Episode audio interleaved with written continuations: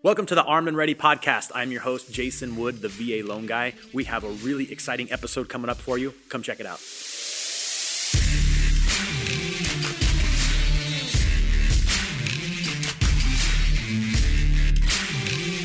Today's episode, we have Navy veteran Devin Hayes on with us, and we're super excited to learn about her and everything that she's done in the military and in her civilian life. So, Devin, thank you so much for uh, spending some time with us today. Yes, thanks for having me on. I am excited to be here. Awesome. Well, so you're in Colorado right now. We were just kind of talking about that um, offline, and um, something we both have in common is well, skiing and snowboarding, right? And um, so you're in the perfect location for that. Um, but let's tell our, our listeners a little something about you. So tell us about, um, you know, tell us about Devin. How did you get into the Navy? Like, what was going through your brain that triggered you to, to make that commitment? And um, what did you do in the Navy?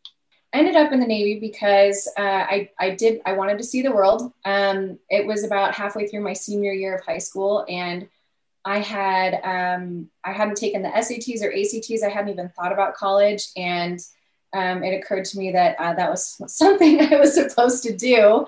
And, um, but I had no idea what I would want to study in college. So I, I surprised uh, my entire family and um, enlisted uh, halfway through my senior year and decided that, you know, I was going to go travel the world and, um, and try and figure myself out. So, um, yeah, that's kind of how, that's kind of how I got into the Navy. Um, I worked in IT. So that was it was the coolest job. I was on a ship, the USS Frank Cable, out of Guam, and um, and so I worked in the Radio Shack, which was awesome. So I got my top secret clearance, did all this secure, non-secure voice and data comms, and um, got to work on like the the uh, radcon team and um, you know just some really cool stuff when we when i first reported to my ship we kind of were doing some comrel projects and just got to go see about um, 12 different countries in my first like six months. And um, so it was it was the best decision. It was so cool. And it kind of helped me figure out what i wanted what i wanted to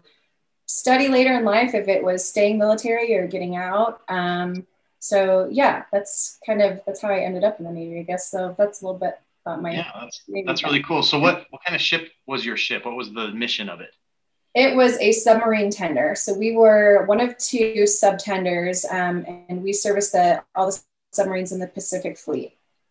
Okay, and um, like how big was was your boat? Like how many people on that ship at a time usually? I hope I don't mess up the stats. I think it was about uh, 1,200 people on the ship, um, and at the time it had um, more females than um, any other ship, minus aircraft carriers um, when they have like flight crew and stuff like that on it. So, um, yeah, it was it was about 800 feet long, I believe, like 46 feet across. Um, it was just a big, big floating tub. It wasn't part of like we didn't go, you know, travel with like the Pac Seven fleet or anything like that. Um, so we were just dedicated to the subs and kind of went wherever they were and needed us. So um, you know, it was it wasn't uh, like a battleship or something cool like that. yeah, that's still cool though. I mean, you yeah. probably got to see the subs in the middle of the ocean and stuff like that, which is oh, yeah. that's a cool sight, right? Yeah, and doing like exercises where they would do like at sea refueling. So you have the sub, you know, surface, and we're going alongside, and just these lines, like just you know, one of the drills and exercises, but it was really cool um, and got to see a ton of subs got to go inside of them when we were um, in port and take a look at because we would you know joint efforts help their radio shack out with stuff like messages they may have missed when they were um, or came in garbled when they were out to sea. So um, yeah it was it was so cool. It was for being 18 and seeing all this stuff and just living this life it's it's so crazy. It was like the best decision. So yeah it was it was awesome. That is cool. Um, yeah. so how many you said you visited quite a few places. What was like your favorite place that you got to go visit?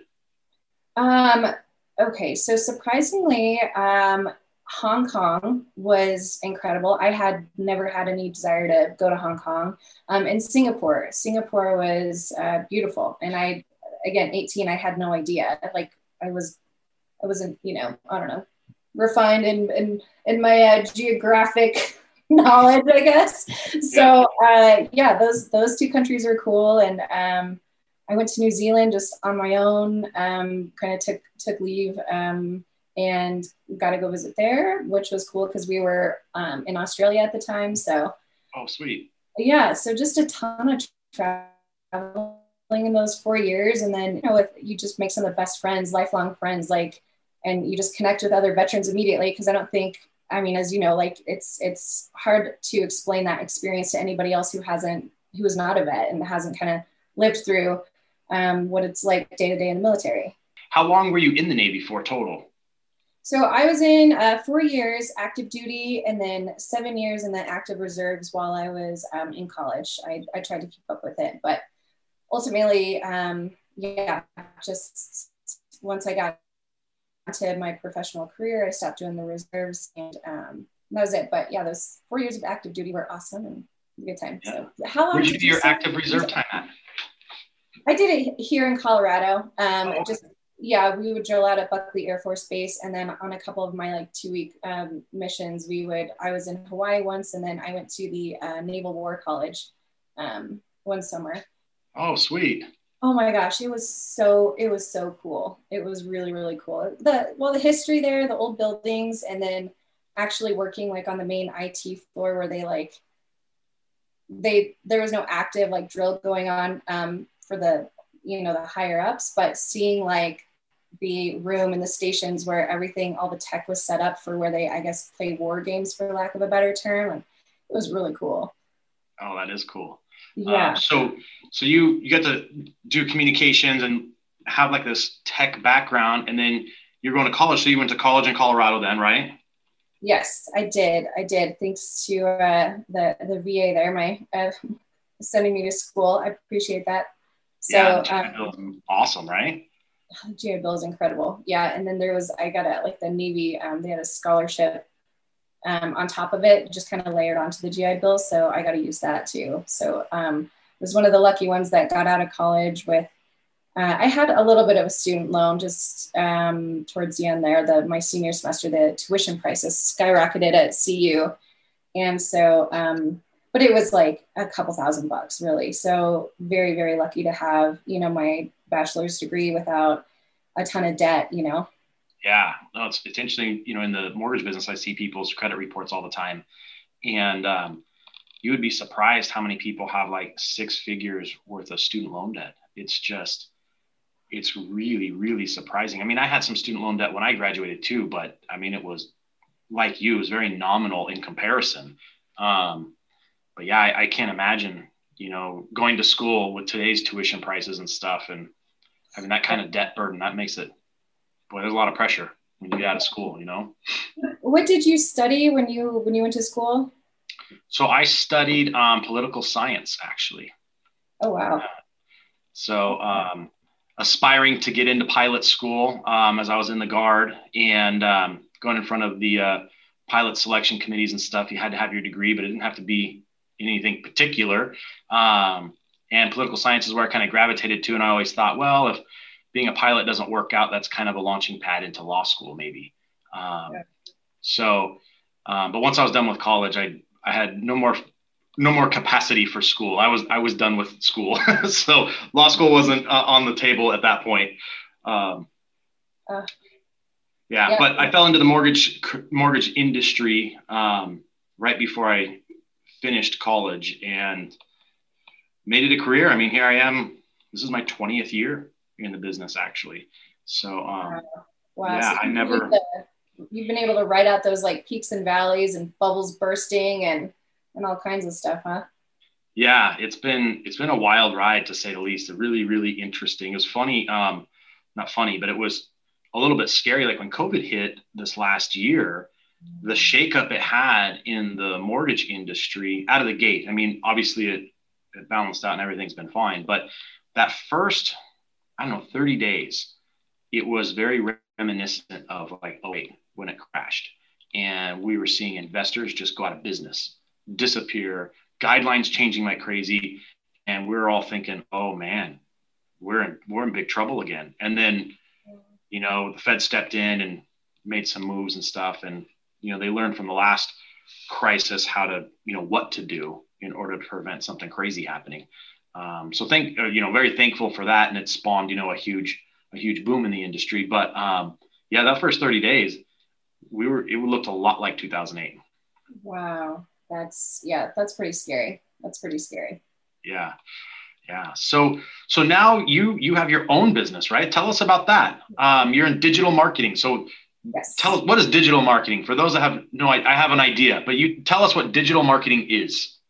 So um, it kind of touches a lot of points. So it's um, paid media. So those ads that pop up on Google, you know, at the top of the search engine results pages. Mm-hmm. Um, there's that component. Then there's a little component under that where you see, you know, a map and then three results after you are searching for something. Oh, yeah. Um, and then below that, where you see everything else on the results page. There's a reason all of that stuff appears where it does and how it does. And so uh, digital marketing kind of makes sure that companies get on page one of Google or their ad gets displayed. Um, social media ties into that, um, as well as you know the content on a website. So all the things that people do digitally online kind of are to the common goal is to be on page one of Google because when we're looking for something, that's where we go.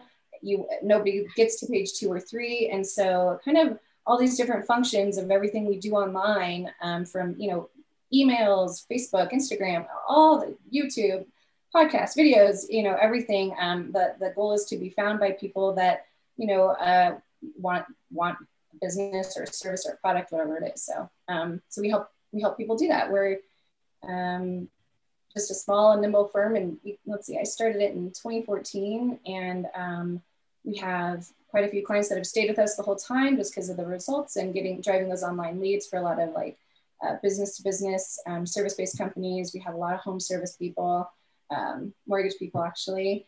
Um, yeah, we yeah we kind of help a lot of people across the board. We assist other um, like mid-sized firms. We help their marketing departments as well. So digital marketing is just it's a whole bunch of stuff, uh, and I, it's it's hard to say it succinctly, but I guess yeah, uh, the easiest way is to just say all those things to get you on page one of Google. Digital marketing helps with that. So.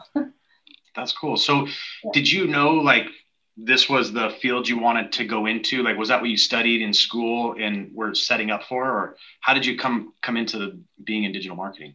I kind of so I did study it, but I kind of lucked into it. So I got um, a dual major in international business and marketing. I was hoping to do you know business abroad and do marketing abroad or something, but um, then when I graduated from college, uh, the job market was like I, just not forgiving. And so um, I took my first job was actually um, for a construction company as a um, business manager, and the um, it was for Kiewit, and it was in Petaluma, California, actually. Oh yeah. And so yeah, so I got a little bit of experience in the construction world, um, and then I moved across the country for a boyfriend to Rochester, New York, from Petaluma. So if you can imagine. Yeah and um, and i got a job out there with another construction company that was kind of accounting but they needed some help in their bd their business development department. And so that kind of morphed and then after a year in rochester i decided i couldn't do that anymore. I came back to denver and my old boss in rochester set me up with an engineering company in denver. Um, and so and i just did full on marketing for that company um, kind of moved my way up, made it to marketing director there. And then um, after a while that I kind of was looking for um, a different, a different challenge, um, more pay. I think that's why most people leave their jobs is they're just not making enough money. Um, I loved that company, but ultimately like it was a 35% increase in salary if I made a jump to a mortgage company. I um, was the, I switched jobs and was marketing director for a mortgage company out here for um, a couple years, and that was just not a good fit for me. And so, as the marketing director, you're kind of touching all pieces of marketing. Um, and so it was nice to get more experience under my belt, especially um, marketing and advertising in the financial uh, sector. And so after a couple years of that, um, the culture just wasn't a fit for me. And so I um, kind of started planning my exit strategy and um, started my own company. And the one I had left because I wanted to get paid more, they actually were one of my first clients because they had cycled through a couple marketing people while I was gone. um, just because it was a really highly technical service. Uh, it wasn't just like civil engineering; it was they did a lot of construction defect litigation, and so that's it's kind of complex and harder to kind of market. So um, yeah, and then so yeah, that's the that's a very long-winded answer, but um, so that's how I kind of came to be and came to have my own company, and then um, after a few years. Uh, by myself. We just merged recently with another company, Niche Media, about two years ago, and joined forces. And um, yeah, we're we're growing and thriving and doing great. And um, you know, we're just we really aligned with our values uh, as far as how we handle, you know, not only handle the clients, but when an issue comes up, um, I think that's where we kind of stand out. Is we're just you know highly highly ethical. Um, we see a lot of, for example, I'll, we deal with a lot of home services people, but we'll only take one roofer in one specific market um, because, you know, if not, you're just kind of shifting money from pocket to pocket, but both clients are suffering because you're kind of competing against each other and cannibalizing one another. So uh, we see a lot of marketing companies just they'll take on whoever, and so we just um, you know have some clear clear clear lines we don't cross, and um, yeah. Really cool you do that. Yeah, that's really yeah, cool. definitely. we get solicited all the time being in the mortgage business for all sorts of marketing things, right? And yeah. you know, the, the big the big pitch from a lot of them is, oh, we're just looking for one person in your market that, you know, fits oh. this. I don't know that they're always telling the truth, but um, the concept of, yeah, you're not pitting me against someone else that, you know, you're cannibalizing your own marketing efforts really um, is, is great. Um, yeah. Super cool. What do you what do you see in you know like there's a lot of I guess headlines around like tech and social and the you know the, the big tech players and you know everything that's going on. Does what do you see from kind of a marketing standpoint with all of that? Has that been impacting your business? So, so what we see, um, what we've seen this past year, especially, is that you know what we all know as marketers is that content is king. And so there's a market saturation. There's so many blog posts. Um, there's there's just a ton of content. And so what we're kind of seeing um, is the need for diversified content for um, each of our clients where before you know you could do optimize a blog post and just focus on blog posts only and then sharing those on social media and you know that kind of fit the bill but um, we're seeing a greater need for actual engagement on social media from the content that you post and publish. And it mm-hmm. all kind of lends itself to where you rank for your service um, in those organic search results pages. So, what we're focusing on in 2021 for our customers is um, diversifying the content and really, really delivering something that people want to engage with. I think we all see you know the holiday posts from businesses we like on facebook or instagram but um, you know it just doesn't cut it anymore so giving them giving people valuable information valuable content in different formats is uh, is you know going to be a big a big thing in 2021 not just usual blog posts so yeah no i think you hit it spot on like there's a couple people who i follow and you know some of them i try and emulate to a degree on what they're doing especially on social and it's content right? It's just it's it's sharing useful, good content, and um, you know it's interesting. And I, I've said this, and of course they say it all the time. Is you know essentially some of the content we're sharing are you know quote unquote like industry secrets right like oh here's how i do this special thing or or get the a client or you know whatever and i think so many people hold those industry secrets close so close to the vest like oh i don't want my competition to know how i do it but the reality is that's the kind of stuff that people are interested in hearing. And 98% of them aren't going to do a darn thing with it. They just want to hear it, right? They're not going to act on it. They're going to mimic or copy it, but they just want to hear it, right? So, um, yeah, I totally agree. And I, and I watched some some other people in my industry where, you know, they've really just focused on content, and um, and their businesses have boomed as a result. Um, so yeah, you're you're spot on with with what I'm seeing, and and I think that's that's really kind of the the future, at least as far as you know tying all this digital stuff together right? Yeah yeah definitely. There's i'm, I'm sure you're especially in your market there's always new tools coming out that make you more competitive like the homebot or you know what whatever else it is. And that's yeah and that stuff is great because it gives you um it gives people what they're looking for. Do you what kind of like tools have you seen that are like the most effective when people are comparing loans and rates and shopping around you know there's there's a lot of good tools out there. Um, like you mentioned homebot. I use homebot so my clients you know get access to that. And for those that don't know what that is it's a service that i pay for but i put my clients in there. So they receive like a monthly update on their home. So it's not like marketing for me like oh jason spread the word you know give me a loan. It's not that. It basically just kind of breaks down your property and says you know here's what current market value is uh, approximately here's um, some information on it. Like if you were to rent the house out, here's what rents are going for. If you were to make it like an Airbnb property, here's what you could get on an average nightly rent in your area for that type of home.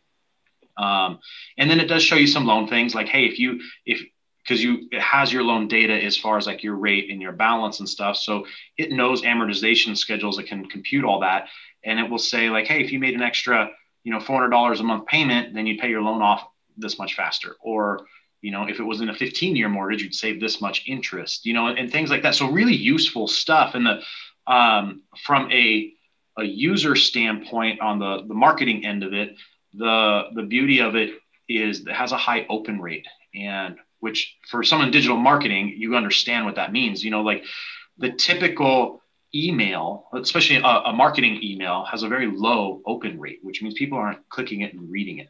Um, so this particular service, it's it's just it's good info, right? So that's what people want. They want something that's valuable to them, and this provides good value and has a high open rate. So that's a tool that you mentioned that I I do subscribe to and use. It's really good. Um, and then um, there's a couple others out there that I've tried, and some of them take a little more mastery than than others. But um, there's there's two systems out there that provide um, kind of market analytics for us. You know, as far as you know, looks kind of like a stock market chart showing us the bond market and the treasury and mortgage-backed securities. And, and get you know live updates on what's happening in the market. You know, as far as being able to understand rates. And and there's um, you know the, there's two different sites that are kind of the leaders in that that the guys that run it are geniuses and really good at their commentary and stuff. And each of them have some different tools for presentation. Um, and um, so those are a couple good ones that I use as well. And then of course you have, you know, kind of your standard CRM, right? Which is yeah. contact relationship manager, which is, you know, sending out those drip emails and stuff. And I actually turn off like the standard drip email things that it comes with because they're so generic and they even will post it to social and you know all the loan officers out there who are using their social posts because it's like every fifth one is the same you know and it's yeah. like here's here's your Memorial Day barbecue recipe, and it's like no one cares about that, you know. like it's so true. Yeah, there's a ton of those. You can tell. Yeah, you're like, oh, I've seen this one. exactly. Yeah. So that mark, like you said, you know, you know, content is is king. So um, my team and I, we spend a lot of time creating like our follow up systems, you know, for different parts of the business so that it is unique and something of value. Um, and um, it takes a lot of time, a lot of energy, a lot that goes into that. I have a question about amortization schedules. When you're looking at it, I know that there's principal and how much of a payment is principal, how much is interest. If you pay additional interest on, um, like say, payment number two, eliminate does that eliminate payment number three, or did you just like derail your entire amortization schedule because I thought I was making like another like payment, but so um, when you make an extra payment, it's not going towards interest. We don't, don't want to give the bank more money. Um, but, yeah. yeah. but it's it's going towards your principal. So um, any extra, I mean, you just throw 20 bucks extra on your payment, it's going towards your principal. So that's the great thing about it. Um, what's interesting, kind of sidebar on that, is that wasn't always the case. So prior to 2008, if you made extra payments, not every lender, some did, not every lender applied it towards principal. So you had to actually denote that that was to go to your principal. Mm-hmm. So, you know, in the back in the day when you wrote checks, I know that sounds archaic, but people used to write these paper things called checks, right? and you'd send in your payment through the mail. Crazy to think. Um, and if you were to make an extra payment, you'd do a separate check and you would, you know, put your hundred bucks or whatever it was going to be. And then the memo line would be, you know, for principal reduction. Um, and you'd have to designate that. Otherwise, they could apply it to the interest. Now, there's laws in place that prevent that today.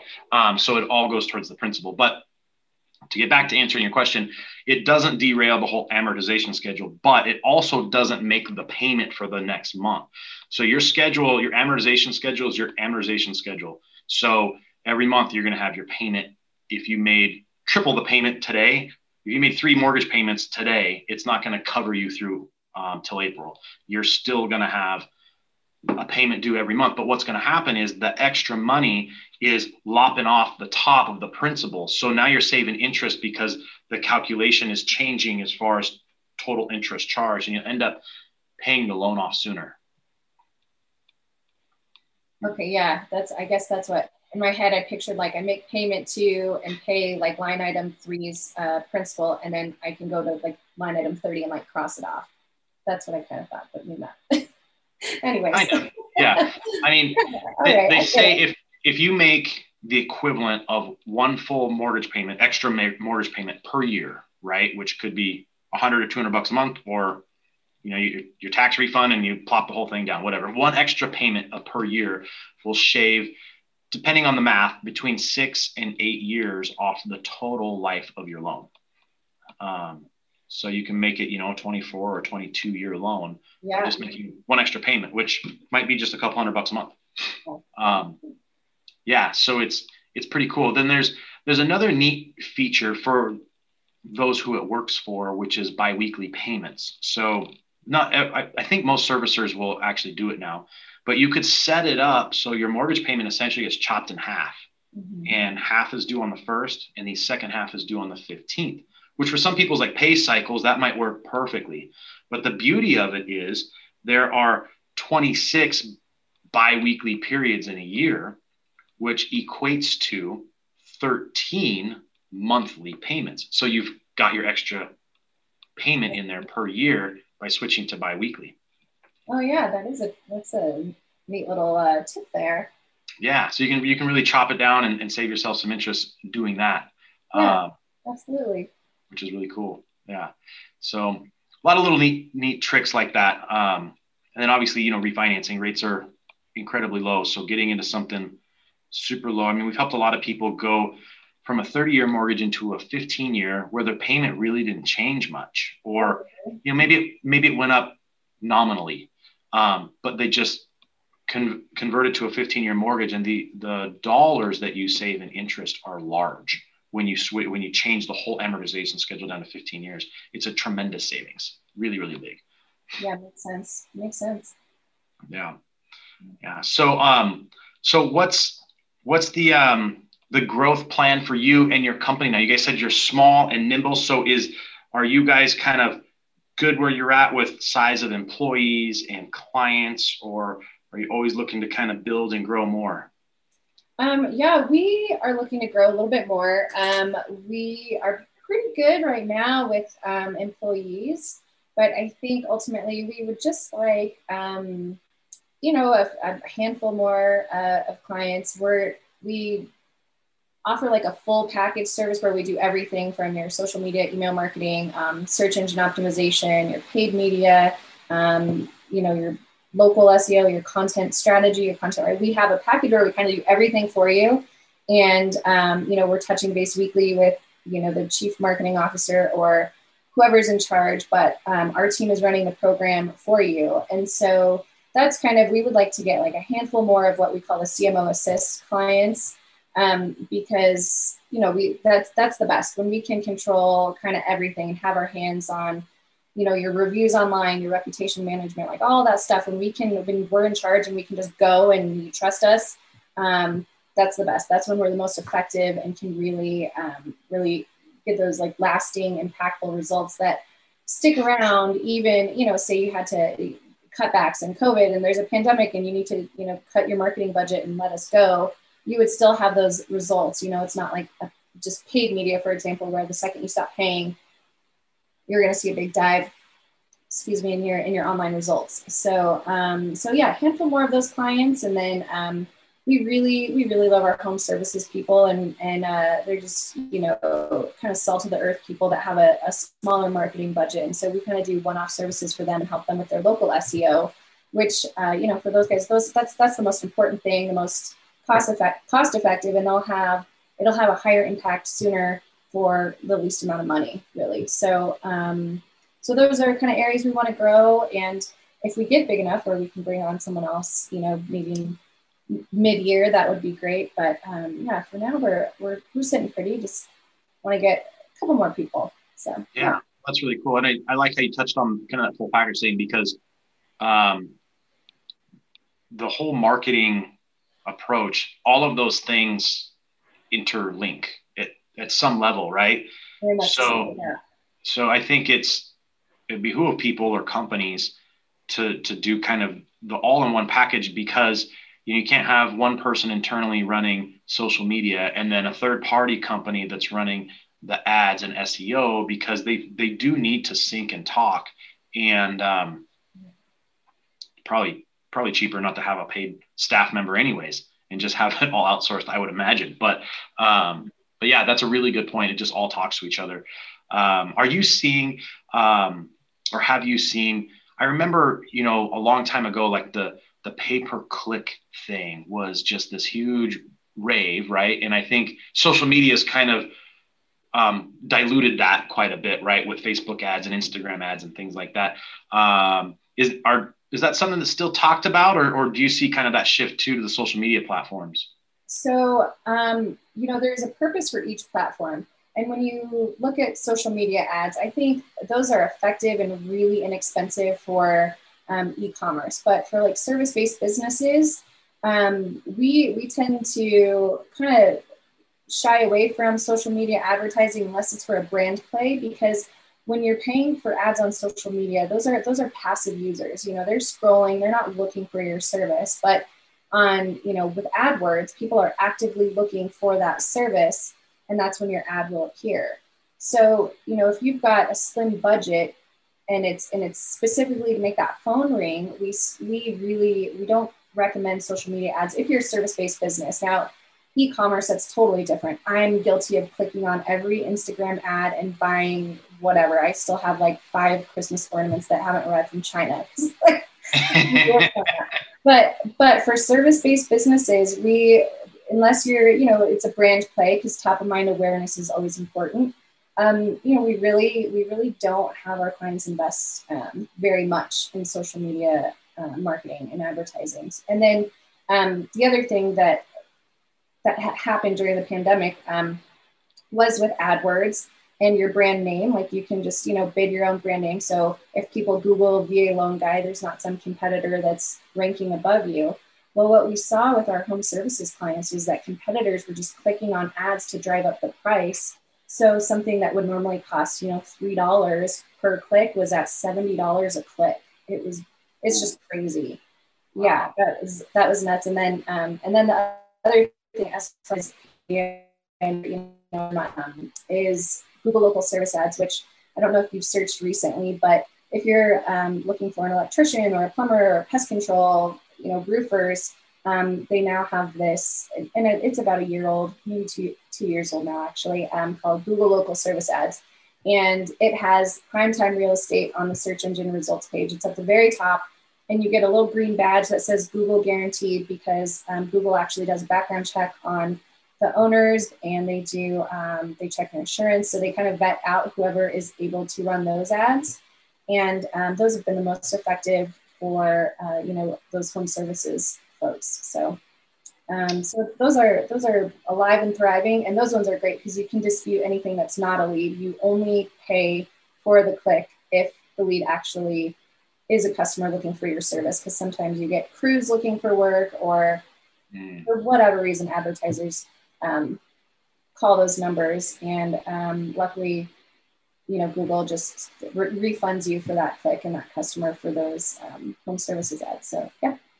That's really cool. You know, it's interesting. You mentioned that, you know, kind of clicking to drive up the price. So years ago, I got suckered into Yelp's sales pitch. And they went on trying to get more clients in the mortgage space. And they were going after people in my local area, my sphere. And I had some friends in the industry at different companies call me and say, Hey, you know, what do you think of the Yelp thing? They were using your profile as an example.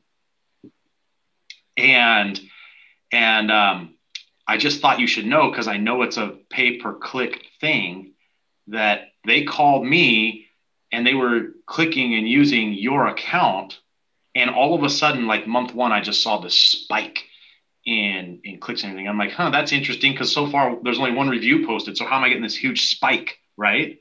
And it was Yelp actually clicking and driving my cost up just to make more money. Oh. I I hate Yelp. I do. I really do. They um, they're the worst, and they are a necessary evil in what we do. I hate it. They're connected to Apple Maps, so like, I absolutely hate that we have to you know play ball with them. But um, yeah, they. I even once wrote a blog post on telling people how to find the non-recommended reviews on um, people's Yelp profiles because there will be like quality reviews hidden away for whatever reason. Yeah. Um, oh gosh. And then they try and sell you ads, but they're showing your one star reviews when you have like 35 star reviews in the not currently recommended area.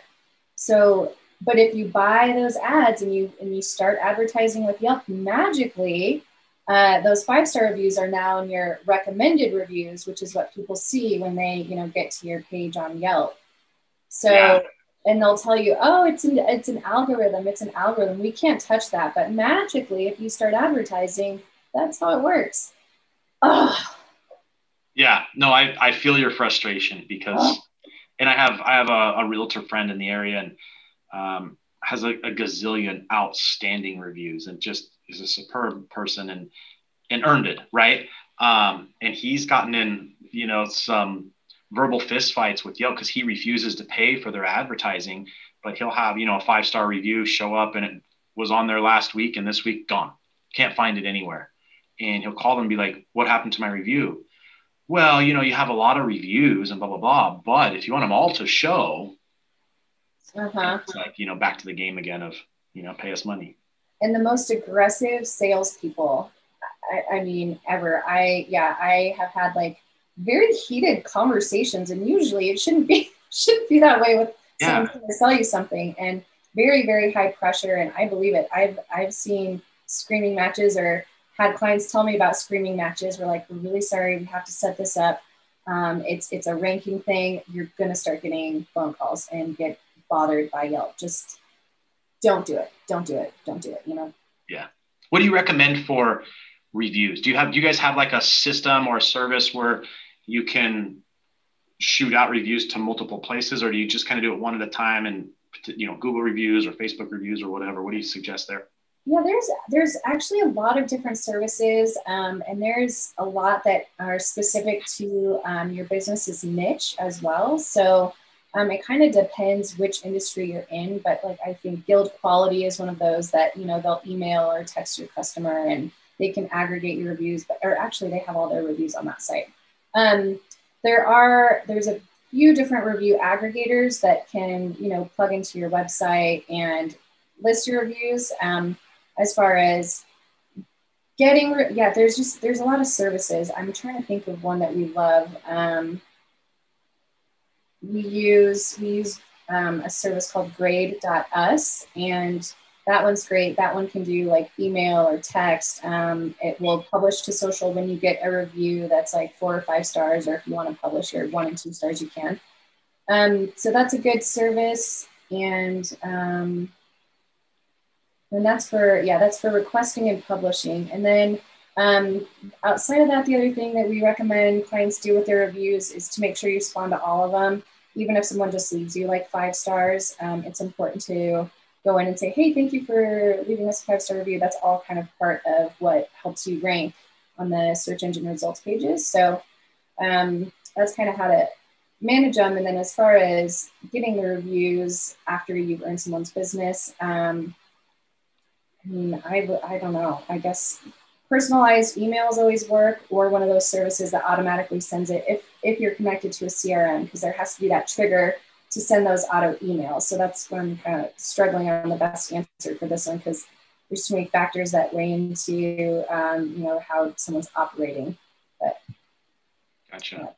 No, that's super helpful. I think um, you know reviews are important. I think we all look at those, right? Whether we're buying something on Amazon or you know we're googling a service, we're always looking. Oh, how many how many stars do they have? How many are are good? How many are bad? You know. Um, yeah. So it's it's super important for being found and for getting business, right?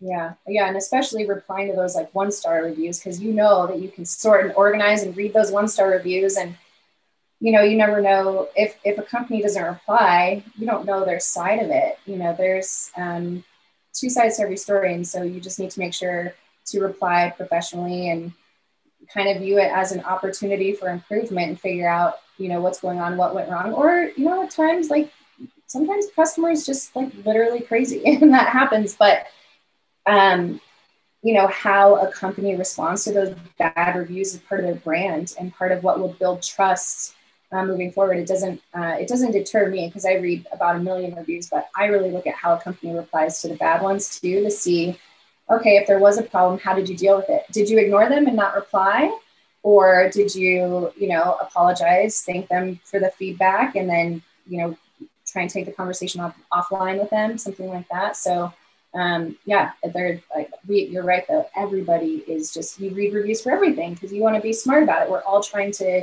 be educated consumers before we make a purchase on anything. And I'm yeah. sure you get that because I bet you people shop out like rates and trying to figure out like the best loan officer and trying to get the best deal for themselves and wanting to be smart because it's such a big chunk of money to, to buy a home. It is. Yeah. Yeah. The reviews are super important. Um, well, as we, we kind of wrap up here, I wanted to ask you, you know, about, you know, being an entrepreneur and starting your own business. I know we have a lot of um, our audience who are transitioning out of the military or maybe have transitioned and got that job or two, maybe after they went to school or outside of the military and, and going into business for themselves is, you know, where their heart lies and, and what they want to do. So, um, how would you give them some advice on being, you know, armed and ready to to move forward um, to that entrepreneurial venture? And uh, what tips or or pitfalls did you you uh, um, see that you would advise them to avoid? Absolutely, yes. Um, I would encourage anyone who wants to, uh, you know, start their own business to get out there and do it.